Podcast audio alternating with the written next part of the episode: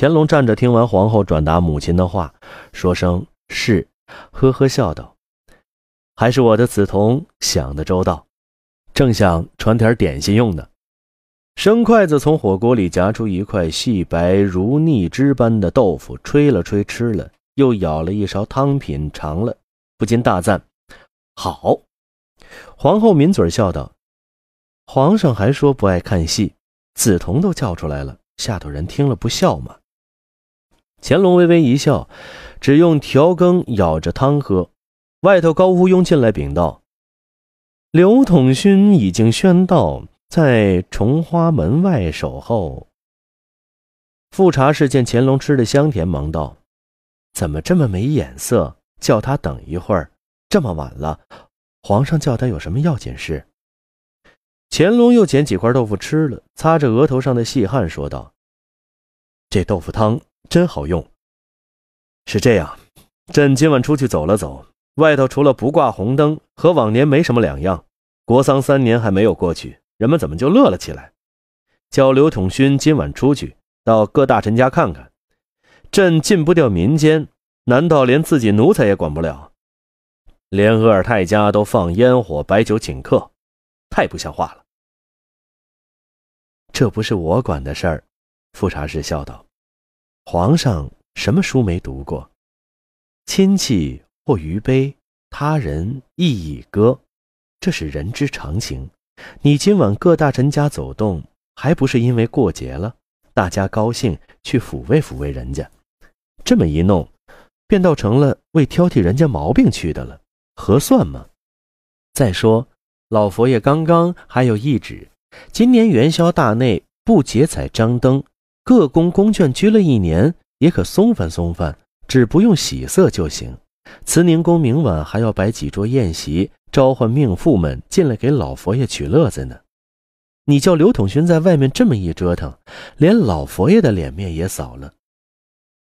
皇后款款而劝，说的乾隆也是一笑，这才醒悟到是自己嫌寂寞，要强令别人也跟着寂寞。但刘统勋已经叫来，手头又没他的公事，可怎么好呢？想着，吩咐道：“叫刘统勋进来。”富察氏起身便要走，乾隆叫住了，道：“这是个正直臣子，又正当年富力强，永廉将来用得着的人，你见见没有坏处。”富察氏这才坐下。刘统勋银夜被召入宫，却又被拦在养心殿外等了许久，不知出了什么事，心里一直踌躇不安。他站在垂花门外，望着星空，一件一件回想着自己近来经手的案子和交办的差事，兜着圈子反省哪一件有什么纰漏，哪一件还有要请旨的地方，默谋着皇帝问哪些事该怎么回话。忽然又想到，该不是要交机密差事自己去做？五花八门的胡思乱想，装了一脑门子。听见传教，刘统勋赶紧屈步进院。小跑着拾级上了养心殿丹池，轻声报说：“臣刘统勋奉旨见驾。”高无庸一挑帘儿，抬脚进去，竟被门槛绊了个踉跄。高无庸，乾隆在暖阁里说道：“这个门槛太高，已经有几个外官绊着了。明日吩咐内务府再做一个，往下落三寸，可听着了？”高无庸忙躬身答应。刘统勋这才看见富察氏也在，忙趋前一步，俯身叩头道：“臣刘统勋恭请圣安，恭请娘娘金安。银夜召臣，不知有何差事？”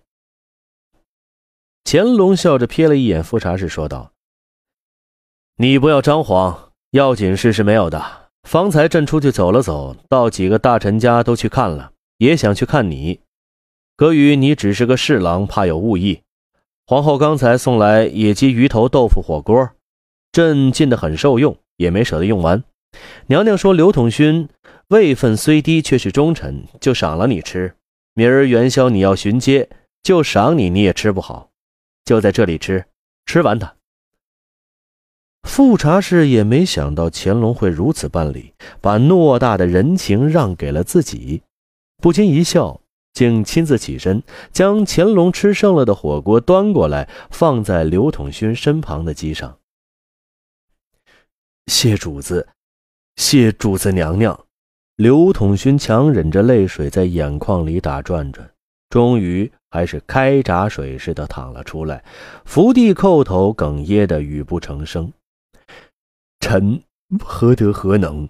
老主子娘娘如此关怀挂心。他颤抖着站起身来，坐在屋子上，一口一口吃完了那个火锅。乾隆和皇后一直都没有说话，为怕他吃的不自在，皇后取了一张纸，在上头描绣花样子。乾隆却一份又一份看那奏章，直到刘统勋起身谢恩，才点头笑着摆摆手道：“你且坐，还有几个字就批完了，朕还有话吩咐。”说着，已是写完，搁了笔道：“刘康这个人，你觉得如何？”此人办事还算勤谨。刘统勋一听便知是为今天刑部衙门的事，心里暗自诧异。乾隆消息灵通，斟酌着字句说道：“他在山东赈灾却是一介不取，官声是很好的。调任山西以来，官场里略有微词，过分顾全上下同僚情谊，像个四面玲珑的人。兴许官做大了，不思进取之故。”这次碰钱度的弊也为了这。其实平陆一案真的与他无干的，钱度闹这一出，臣也觉得过分。这是私地告诫，暗地就能处置的事，何必故意张扬？乾隆听了不禁莞尔，这就是中有不足，必行于外了。两个都是好的，也都够受了，但钱度当面却金。不爱钱而惜名，就有沽名钓誉的意向，也有些小毛病。听山西将军奏，刘康办事前不收礼，办完事上赶收受，不知是真是假。朕记得他原是私塾先生，及时潦倒的。前山东赈灾一下子就捐了一万银子，既是清官，银两从何而来？哎，天下猜不透的事是太多了。刘统勋忙躬身微笑道：“是，前头读底报，傅恒的奏章，主上以宽为正，原为求治；下头官儿尽有奉迎圣意、粉饰太平的。为了落个简政送平的名声，有的县官竟敢将原被告双方用一根夹棍动刑西送，叫人听来不可思议。”乾隆边听边点头，叹道。捐免钱粮，修治河防，这都是大政。无论如何，天下臣民还是得了实益的。只是有些地方偏就不能体贴朕意，不是抗着不办，就是玩忽懈怠。真奇怪，明摆着的好事都给办歪了。闹灾地方有邪教，这是界险之极。可怕的是旱涝不均，恩泽不变，给奸徒可乘之机。刘统勋道。皇上这话洞见万里，臣布衣出身，知道此中况味。大凡读书人没有做官时，多都抱着济世救民、造福一方的雄心；一旦为官，就忘了这些根本。做小官时想大官，做了大官还想入阁拜相，全看上头颜色办事，与百姓倒不相干了。谁还想着当年读圣贤书、立治国志呢？上头要讨皇上欢心，下官要讨上县青睐，于是走黄门的用钱，走红门的送女人，种种千奇百怪异样的丑事都出来。就是白布泡进这染缸里，还有个好。乾隆哈哈大笑说道：“依着你刘统勋，该怎么矫治呢？”没有办法。刘统勋笑着摇头。自祖龙以来，二百七十二帝，谁也没有根治这一条。昔日武则天女皇称制，恨贪官，设密告箱，允许百姓直奏皇庭，任用酷吏明察暗访，官儿杀了一批又一批。每次科考新进士入朝，太监们都说又来一批死鬼，照样是贪官斩不尽，杀不绝。为什么？做官力大权重，荣宗耀祖，玉堂金马，琼浆美酒，其滋味无可替代。唯有人主体察民情，以民意为天意，兢兢颤颤如履薄冰，随时矫之时弊，庶几可以延缓革命而已。乾隆和皇后听他这番议论，不禁都悚然动容。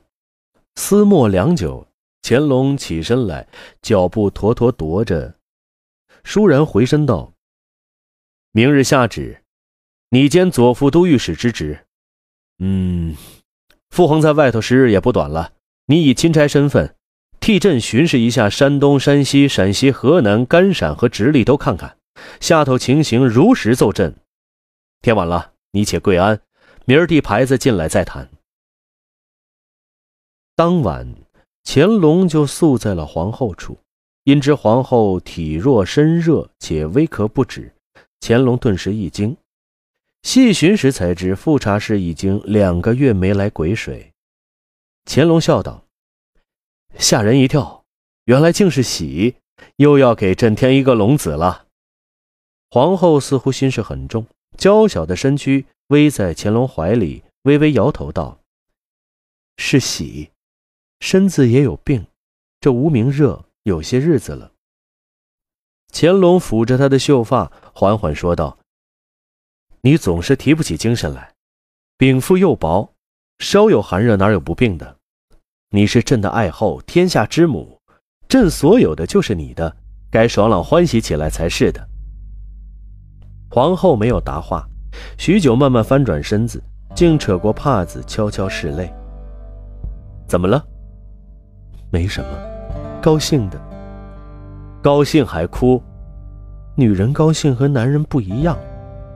莫名其妙，乾隆不禁一笑，正要说话，皇后却道：“我要是死了，皇上给我个什么谥号呢？”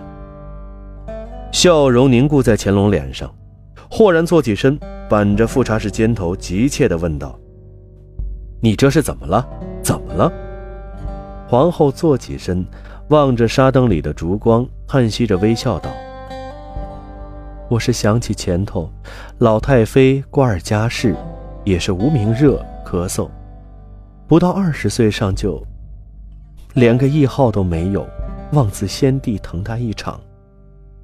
我要死了，皇上给我加上孝贤两个字，九泉之下也就瞑目了。他没说完，乾隆一把掩住了他的口，说道：“朕不许你再说这样的话。登基以来事情多。”你身子又不好，没有多在你这里过夜。自幼我们一处的，你还不知道朕，别胡思乱想，睡吧。第二日，天蒙蒙亮，乾隆便醒了，见皇后一弯雪碧露在被外，呼吸均匀，沉稳着睡着，眼角犹自挂着泪痕，轻轻替她掩了掩被角，穿着中衣，蹑脚出到外间大殿。几个守夜宫女忙不迭的过来伺候，乾隆摆手挥退了，单叫秦妹妹过来问道：“皇后如今一天进多少膳？”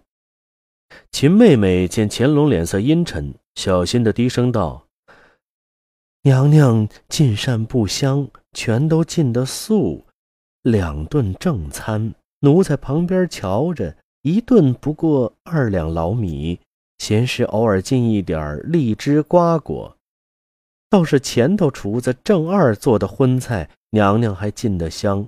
郑二走了后，奴才就没见娘娘进过肉菜。乾隆便问：“郑二现在在哪里？”秦妹妹笑道：“他偷了御厨房一个鸡血红瓷瓶，埋在煤渣车里往外运，叫内务府查出来打了。”他没唠叨完。乾隆便摆手止住了，说道：“你一会儿就去传旨，叫郑二还进来伺候，月例加番，有钱了就不偷东西了。告诉郑二，主子娘娘进一两肉，朕赏他一两银子。”啊，扎。乾隆顿了一下，又问：“给娘娘看脉的太医是谁？”叶振东。秦妹妹忙道。太医院的头号医正，不奉旨是不给人看病的。说了，娘娘发无名热是心血燥结，要用鲜熊胆。只这味药冬天太难得，狗黑子，猫冬不出窝，到哪儿弄的那么多鲜胆汁呢？这事你该去回镇。乾隆呆着脸说道：“畅春园寿谱还养着十几只熊呢，先用着。朕这就叫黑龙江将军捕活熊送来。笑话，猫冬的熊就捕不来了吗？”说到这里，乾隆觉得有点冷。才想到自己穿着小衣说话，起身进里间时，富察氏已醒来，双眸炯炯，见乾隆进来，披衣起身道：“我都听到了，生死有命，修短在天，我一时半会儿不至于怎样的。皇上，你太郑重其事，我反而承受不得。敬天命，还要尽人事，不然要人做什么呢？”乾隆笑道。你心思放开些，朕问了，心里也就有数了。几个宫女或跪或站，忙不迭地给乾隆着衣，将一件石青格丝面貂皮金龙褂套在黄格丝二色金面黑狐间金龙袍外，脚下蹬了一双青缎毡里皂靴，头上戴了顶中毛熏雕缎台正珠顶冠。皇后想了想，亲自过来为乾隆束一条金镶碧牙纽带，平展展露出金丝璎珞，这才满意的说道：“你去办正经事儿吧。”一抬头见钮祜禄氏站在珠帘前，便问：“你几时进来的？我竟不知道。”钮祜禄氏微含醋意的看着这对恩爱夫妻，听皇后问，忙蹲身万福，笑道。我刚从老佛爷那边过来，老佛爷说去瞧瞧主子娘娘身子骨，我说不妨。娘娘的炕桌子不重，昨儿去瞧气色好多了，还是举得起的。他说着，乾隆已是笑了，道：“都是皇后惯的你，索性连他也取笑了。你们先过慈宁宫去，朕沾香回来就过去给母亲请安。外官命妇都谁进来，列个单子进来给朕和皇后看。”钮祜禄氏一抿嘴笑道：“单子进到慈宁宫了，皇上放心，该见的、想见的，准保您都能见上。”那就好。乾隆耳听自鸣钟连撞七声，不再耽搁，说了句：“朕沾了香就过去。”便出来做了暖轿，直卢太监马宝玉、吴进喜前头导引至顺贞门外。早有侍卫赛楞阁素轮接驾，领班老侍卫张五哥前头带路，先至大高殿沾香，转寿皇殿行礼，又到钦安殿斗坛沾香拜礼。深宁宫西岸、北岸灶君也都祭了，又到东暖阁神牌前、佛前恭肃行礼。恰路过锦霞自尽的那座殿，乾隆心中一动，便命程昱停下。随侍的马宝玉笑道。这店已经荒了一年了，内务府送来的礼部遗嘱单子都没有安排记这个店。话没说完，乾隆眼风便扫过来，竟射得马宝玉一颤。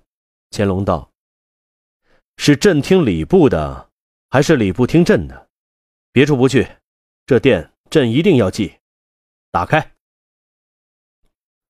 这座偏宫自锦霞死后就锁固了。”宫里人传闻，夜里常听见里边有嘤嘤哭泣声，巡夜的都绕开道走。乾隆推开大门，立刻有几只雪鸡嘎嘎大叫着扑身飞出来，几个太监都是吓得一愣，只得随乾隆进来。但见青砖缝里长出的蒿草足有一人高，晨风锁月，廊屋寂然，似一座荒废多年的古寺。回风萧萧，掠电而过，发出丝丝鸣声，似作离人悲泣。乾隆脸上似悲似喜，踏着蒿草径至锦霞原来住的房前，隔着窗纸朝里看时，光色甚暗，只见遍地积尘，似乎印着不少老鼠、黄鼠狼足迹。格子前几本旧书散乱地堆着，靠床的海红幔帐照旧抚着，一切都是内夜的样子。只在靠梁墙脚下翻倒了一只凳子。墙上一尊弥勒佛已变得黝黑。佛挺着大肚子，半张着嘴唇，笑嘻嘻看着这间房子，仿佛想说什么。